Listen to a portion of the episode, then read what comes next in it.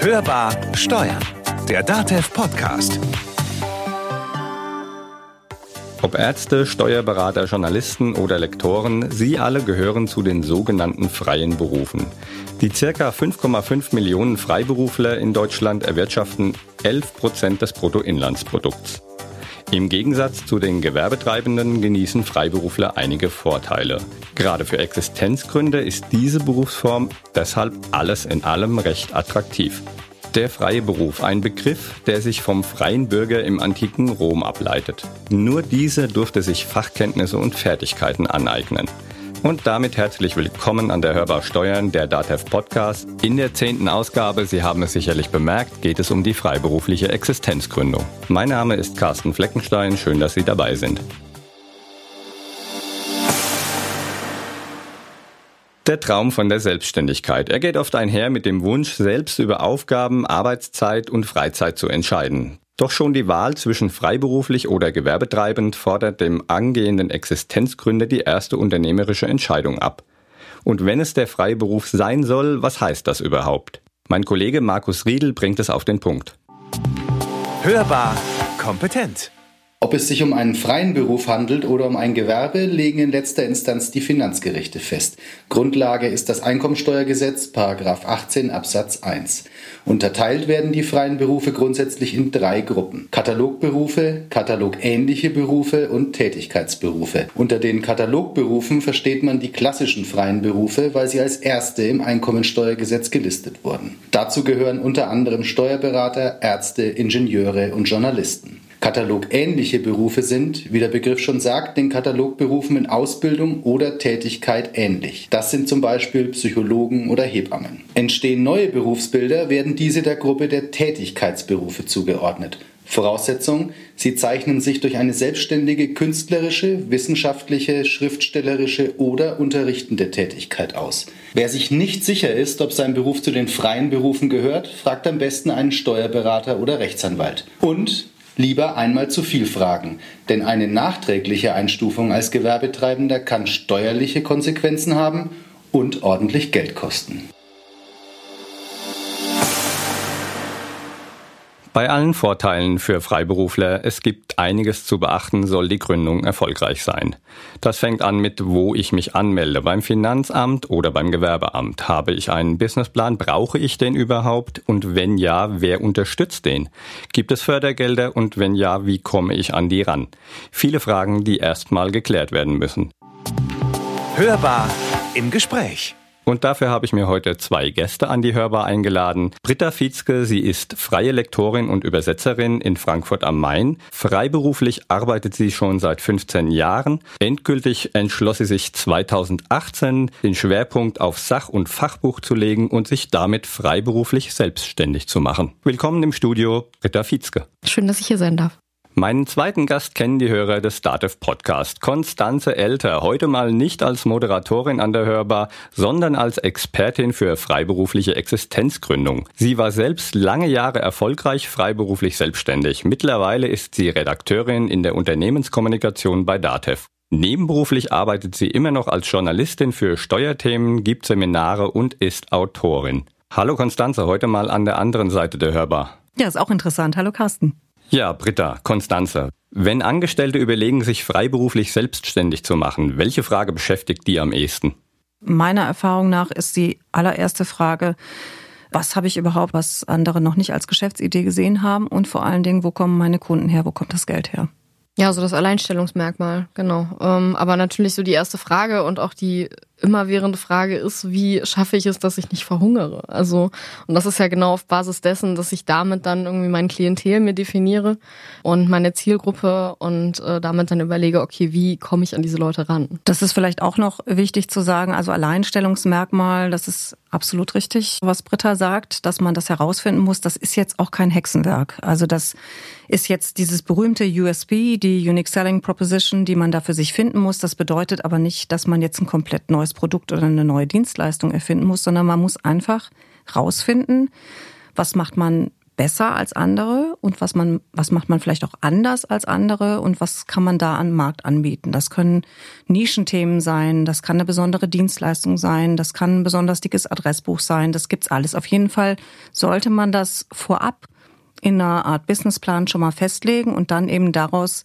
entwickeln, wen könnte, welchen Markt könnte ich damit bedienen. Britta, wie sah deine Motivation überhaupt aus, sich selbstständig zu machen? Ich wollte einfach für mich selber arbeiten und nicht mehr für einen Chef so gesehen. Ähm, das war meine Motivation, dass ich irgendwie mein eigenes Unternehmen auf die Beine stelle, das irgendwann auch agenturfähig ist, also ich im Endeffekt dann irgendwann auch eine Chefin sein kann. Es geht nicht immer nur um die Profession, sondern eben auch um das Unternehmerische, das Bürokratische. Da kommen dann Finanzierung, Steuern, Recht, alles mit dazu. Ihr beide gebt selbst auch Seminare und Workshops für angehende Freiberufler. Was an Erfahrung und Wissen bringen die Leute denn dahingehend mit? Frage an euch beide. Ganz, ganz unterschiedlich, aber überraschend wenig.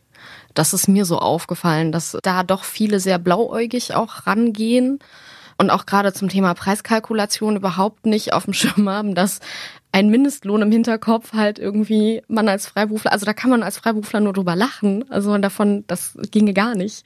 Das ist natürlich so das, was man dann irgendwie, wenn man sich damit nicht beschäftigt, sind das halt so die Zahlen, die man im Kopf hat. Kannst du das bestätigen, Konstanze? Ja, das kann ich vor allen Dingen nicht nur für die angehenden Freiberufler bestätigen, das ist halt das, was mich immer so wirklich auch schockiert, dass zum Beispiel der Deutsche Journalistenverband hat jetzt in diesem Jahr das Jahr der Freien ausgerufen und macht da gerade auch sehr viele Veranstaltungen zu dem Thema. Und es ist immer wieder schockierend, mit welchem, mit wie wenig betriebswirtschaftlichem Bewusstsein die Freiberufler an diese ganze Thematik rangehen. Das liegt natürlich auch nicht nur bei Journalisten, Lektoren, Übersetzern, sondern eigentlich bei allen Freiberuflern daran. Nehmen wir jetzt mal die Steuerberater natürlich außen vor, die haben das in ihrer Ausbildung gelernt gelernt, aber viele Freiberufler haben halt dieses betriebswirtschaftliche Know-how nicht. Jeder, der eine Ausbildung macht, lernt das an der Berufsschule, ob er es gerne macht oder nicht, er hat es mal gelernt.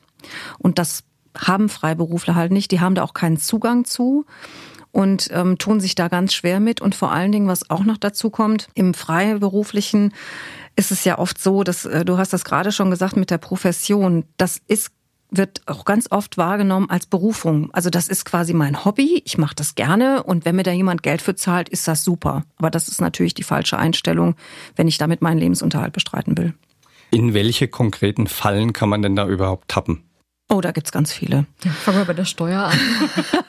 Wenn wir jetzt nochmal beim, also beim, beim, tatsächlich beim Honorar bleiben, dann ist es in der Tat so, also was, was ich immer sage in diesen Seminaren, ähm, ist, dass man einfach auch mal lernen muss, Nein zu sagen. Und das tut auch gar nicht weh.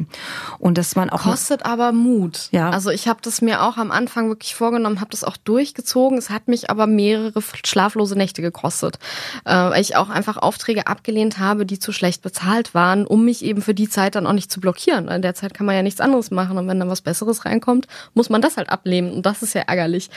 Aber man hat halt dieses Risiko, okay, vielleicht kommt dieser hypothetische besser bezahlte Auftrag ja nicht. Hatte ich Glück, aber trotzdem, also das ist, das muss man durchziehen können. Das muss man durchziehen können und vor allen Dingen muss man sich dann auch mal sagen, selbst wenn dieser Auftrag, der so wahnsinnig toll bezahlt ist, nicht kommt, dann habe ich aber in der Zeit Gelegenheit, ähm, mich um mein Profil zu kümmern, das zu schärfen, an meinem Alleinstellungsmerkmal zu arbeiten, mir zu überlegen, wie kann ich andere Kunden akquirieren und so weiter und so fort. Das ist einfach geschenkte Zeit, sage ich immer, wenn man für so einen es gibt dann ja auch andere Faktoren, die da eine Rolle spielen, dass man halt wahnsinnig viele Abstimmungsschleifen hat, äh, dass man sich ohne Ende mit einem Kunden überwirft ähm, und dann hinterher bekommt, muss man dem Geld vielleicht sogar noch hinterherrennen, auch, und es ist dann auch noch wenig Geld. Also das ist eine Falle. Eine weitere Falle ist, dass ähm, man sich überhaupt nicht mit dem Thema regelmäßig auseinandersetzt. Also zum Beispiel auch mal clustert, wer sind denn meine A-Kunden, wer meine B-Kunden und wer meine C-Kunden. Das muss jetzt auch nicht immer am Geld festgemacht werden. Das kann auch sowas sein, ist wie ähm, geben die mir halt Infrastruktur, mit der ich arbeiten kann. Komme ich mit dem Kunden vielleicht besonders gut klar und ähm, denkt der immer auch wieder an mich, wenn irgendwas anderes in der Firma zu tun ist. Einfach auch sich mal mit den Kunden auseinanderzusetzen und die auch zu pflegen. Und was ich immer ganz wichtig finde, ist, Freiberufler sehen sich viel zu wenig als Dienstleister. Und wir sind Dienstleister, wir sind Problemlöser. Also das heißt, man muss auch sehr stark vom Kunden her denken und sagen, was für ein Problem hast du, was ich für dich lösen kann. Das sind ja eine ganze Menge Sachen, die man erstmal lernen muss. Lernt man das dann auch wirklich alles in den Existenzgründerseminaren? Nein. Also das würde ich jetzt mal, aber das kann man auch noch nicht, weil viel ist ähm, da auch ein Work in Progress. Ich würde deinem radikalen Nein aber ein bisschen widersprechen. Man kann wahnsinnig viel in den Gründerseminaren lernen. Also ich habe das in einem Gründerzentrum gemacht in Frankfurt das von einem Verein sozusagen und dann wird es von der Wirtschaftsförderung noch mitfinanziert und äh, das waren insgesamt 19 Seminartage.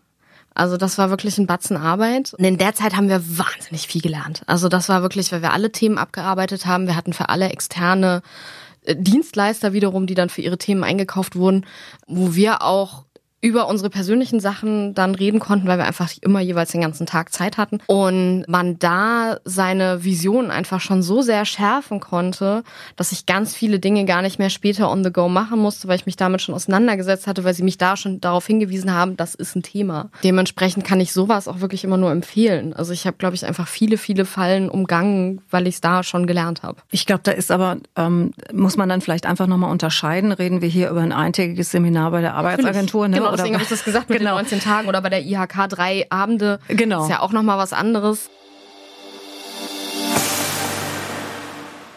Freiberufliche Existenzgründung, unser Thema heute. Zu Gast im Studio bei mir heute Konstanze Elter, Steuerjournalistin und Autorin und Britta Fietzke, selbstständig als Übersetzerin und Lektorin.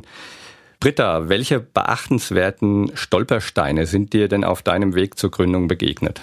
Begegnet ist mir noch nicht so viel. Ich habe ich hab ja vorhin schon das Gründerseminar erwähnt. Da habe ich gerade, was das angeht, irgendwie wahnsinnig viel gelernt und habe irgendwie für alles irgendwie mir verschiedene Systeme überlegt mit Excel-Dateien, die, die mir einfach immer den Überblick. Hattest du denn so richtig gehend Bammel vorm Finanzamt? Na, richtig Bammel nicht, weil ich bis jetzt wahnsinnig gute Erfahrungen gemacht habe. Ich rufe die einfach an, wenn ich keine Ahnung habe und die sind am, an der Hotline oder am Telefon, die sind super nett. Das war in Tübingen schon so, wo ich vorher war und studiert habe.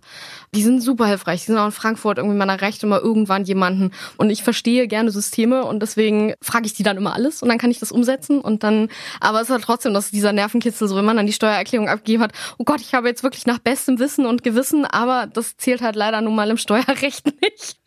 Äh, und dementsprechend, äh, ja, den Nervenkitzel, den will ich mir, glaube ich, jetzt irgendwann mal den will ich mal abgeben. Naja, im besten Fall sollte ja auch der, der Steuerberater auch der betriebswirtschaftliche Hausarzt sein. Und ich bin ja nun selber Steuerjournalistin schon auch einige Zeit lang und ich habe das noch nie ohne Steuerberaterin gemacht. Du hast dich ja auch im Vorfeld der Sendung mit einer Steuerberaterin ja. getroffen ja. und mit ihr über die Notwendigkeit gesprochen, wie man überhaupt an dieses Thema freiberufliche Selbstständigkeit genau. rangeht. Äh, da hören wir jetzt einfach mal rein. Hörbar kompetent. Ab welchem Zeitpunkt ist es sinnvoll, sich einen Steuerberater zu suchen?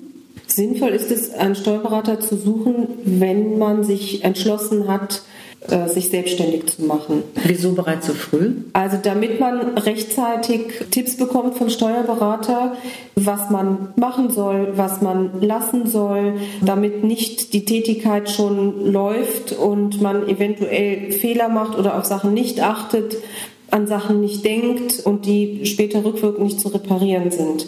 Hast du da ein Beispiel? Ja, das klassische Beispiel ist ähm, die Unkenntnis über die äh, sogenannte Kleinunternehmerregelung. Das heißt, die Regelung, dass man auf die Anwendung des Umsatzsteuergesetzes verzichten kann, somit keine Umsatzsteuer abführen muss oder vielleicht ist es im umgekehrten Fall auch besser auf die Kleinunternehmerregelung zu verzichten, ähm, weil es wiederum andere Vorteile hat. Ähm, es gibt vom Finanzamt Fragebögen zur steuerlichen Erfassung und wir erleben es relativ häufig, dass die äh, Existenzgründer denken, naja, den Fragebogen, den äh, kann ich schon selber ausfüllen, das Geld äh, beim Steuerberater, das spare ich mir erstmal und dann werden die Kreuzchen an der falschen Stelle gesetzt und das ist oftmals eben sehr schwierig, dann rückwirkend dem Finanzamt zu erklären, dass man eben doch etwas nicht wollte oder dass man etwas wollte und dadurch können sich äh, ganz schnell steuerliche Nachteile ergeben. Wie finde ich denn dann als Freiberufler den für mich passenden Steuerberater? Ja, das ist natürlich aufgrund der Internetsuchabfragen äh, sehr schwierig, weil man da ja eine ganze Fülle von Steuerberatern vorgeschlagen bekommt.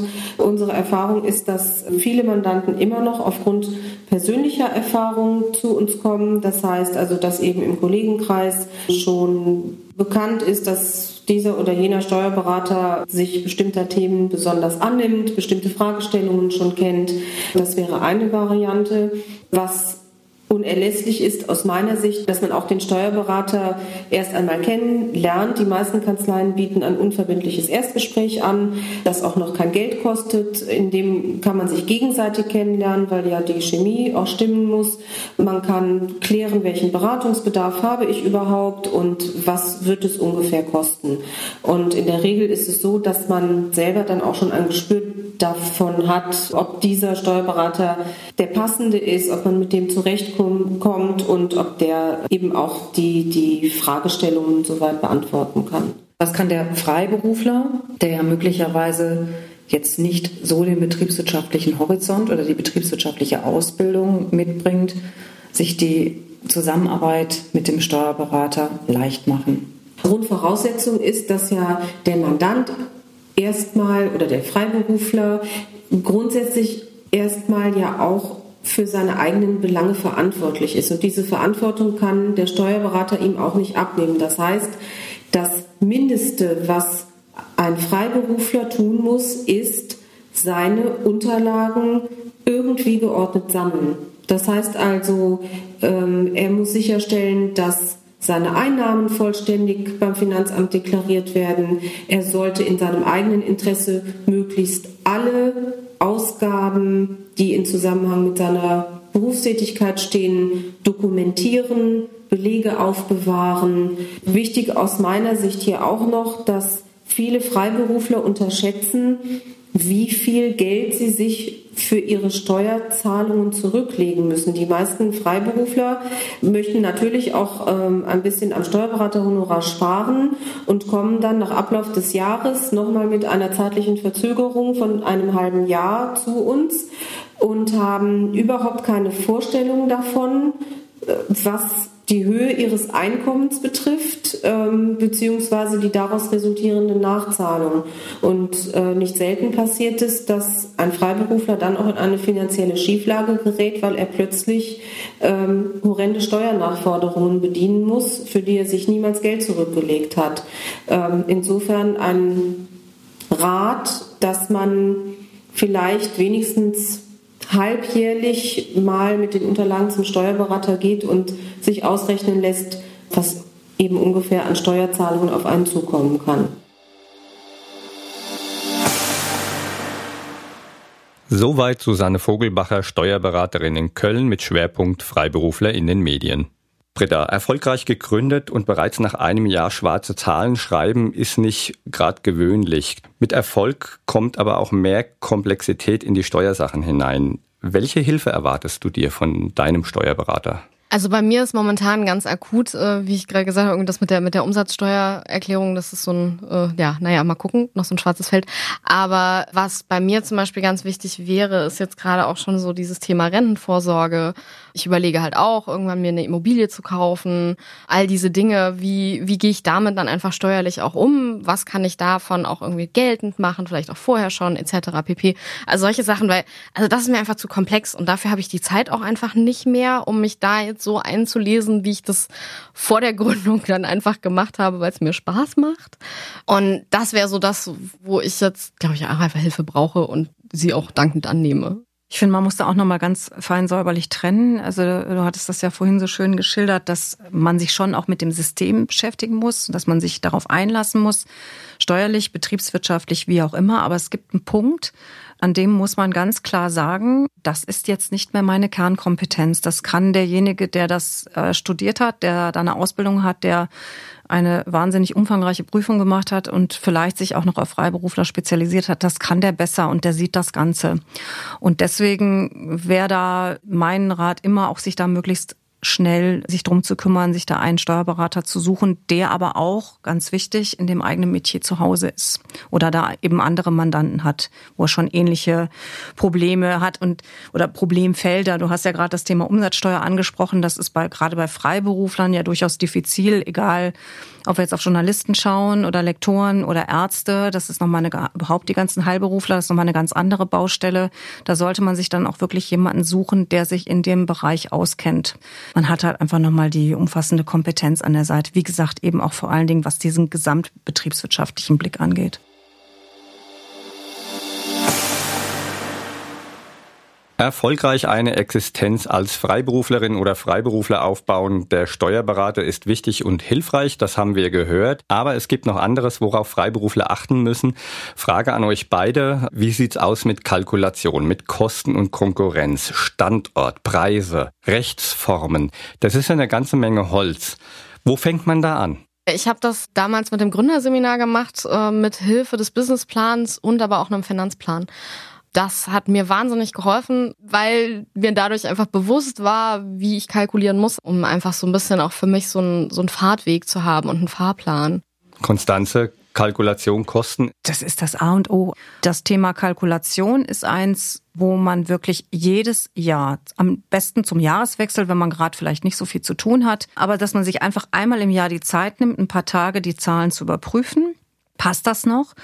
Da kann man zum Beispiel die Unterlagen aus der Steuererklärung hernehmen, um zu gucken, welche Ausgaben hatte ich da. Also dann hat man auf jeden Fall schon mal die Betriebsausgaben. Dann eben die Ausgaben für Versicherung und Vorsorge fürs Alter und für Krankheit und was es noch so an Zusatzversicherungen gibt.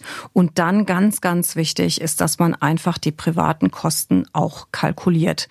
Und zwar nicht so, das erlebe ich leider auch immer wieder bei Leuten, die jetzt nicht alleinstehend sind, dass man sagt, na ja, also im Grunde genommen verdiene ich ja so nebenbei und es reicht ja, wenn so ein bisschen was reinkommt. Nein, falsch. Es muss ja noch gar nicht sein, dass man sich vom Partner trennt, aber der kann seinen Arbeitsplatz verlieren. Der kann, wenn es dem selbstständig schlecht geht, dann ist da auch der Ofen aus. Also man sollte immer so kalkulieren, dass man sein eigenes Leben finanziell auf die Kette kriegt. Und wenn man diese ganzen Zahlen hat, dann hat man eine Schmerzgrenze. Die, das muss, dieses Geld muss jeden Monat reinkommen. Und wenn man diese rote Linie, die darf man natürlich auch nicht unterschreiten. Und von da aus kann man dann Preise kalkulieren, Honorare, Stundensätze, Tagessätze, was immer auch in der jeweiligen Branche gefragt ist. Und das muss man jedes Jahr machen. Man muss sich auch überlegen, was habe ich an Arbeitszeit zur Verfügung.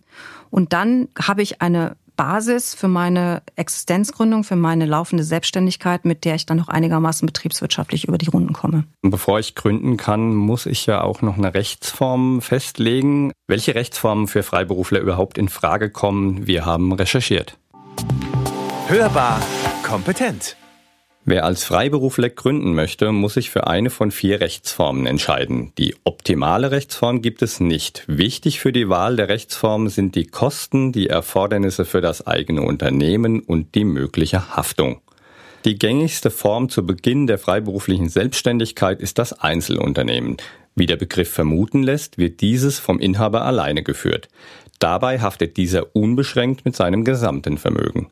Eine weitere Rechtsform ist die Gesellschaft bürgerlichen Rechts, die GBR. Hier haften alle Gesellschafter ebenfalls mit ihrem Privatvermögen. Wer sich für eine Partnerschaftsgesellschaft entscheidet, haftet für Verbindlichkeiten der Partnerschaft mit dem Vermögen der Gesellschaft. Darüber hinaus auch als Gesamtschuldner mit dem Privatvermögen. Die Freiberufler schließen dafür einen Partnerschaftsvertrag und lassen sich im Partnerschaftsregister eintragen. Bei fehlerhafter Berufsausübung haften neben der Gesellschaft nur die Partner persönlich, die den Auftrag bearbeitet haben.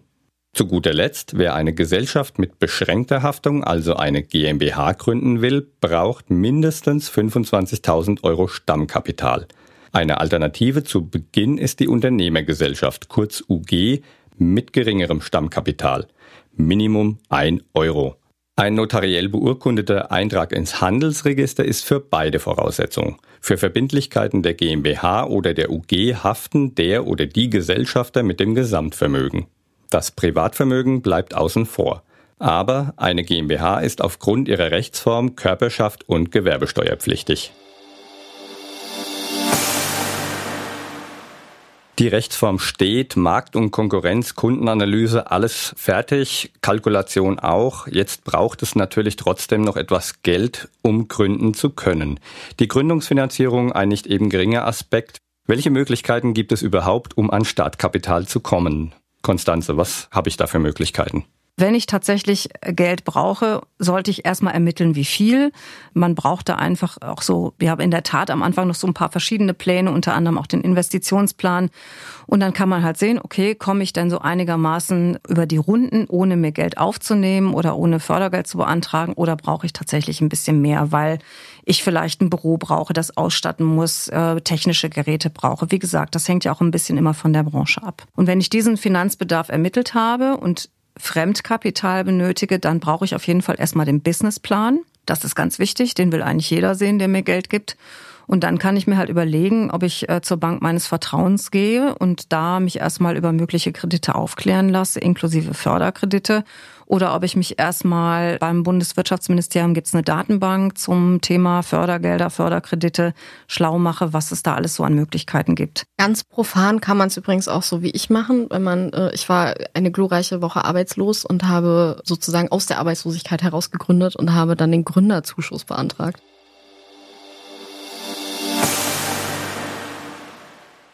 Eine abschließende Empfehlung für alle freiberuflichen Existenzgründer von euch beiden. Ein Netzwerk aufbauen auf jeden Fall, sich mit anderen austauschen und sich darüber dann auch bewusst werden, was man selber bietet, bieten möchte und womit man sich einfach am besten identifizieren kann.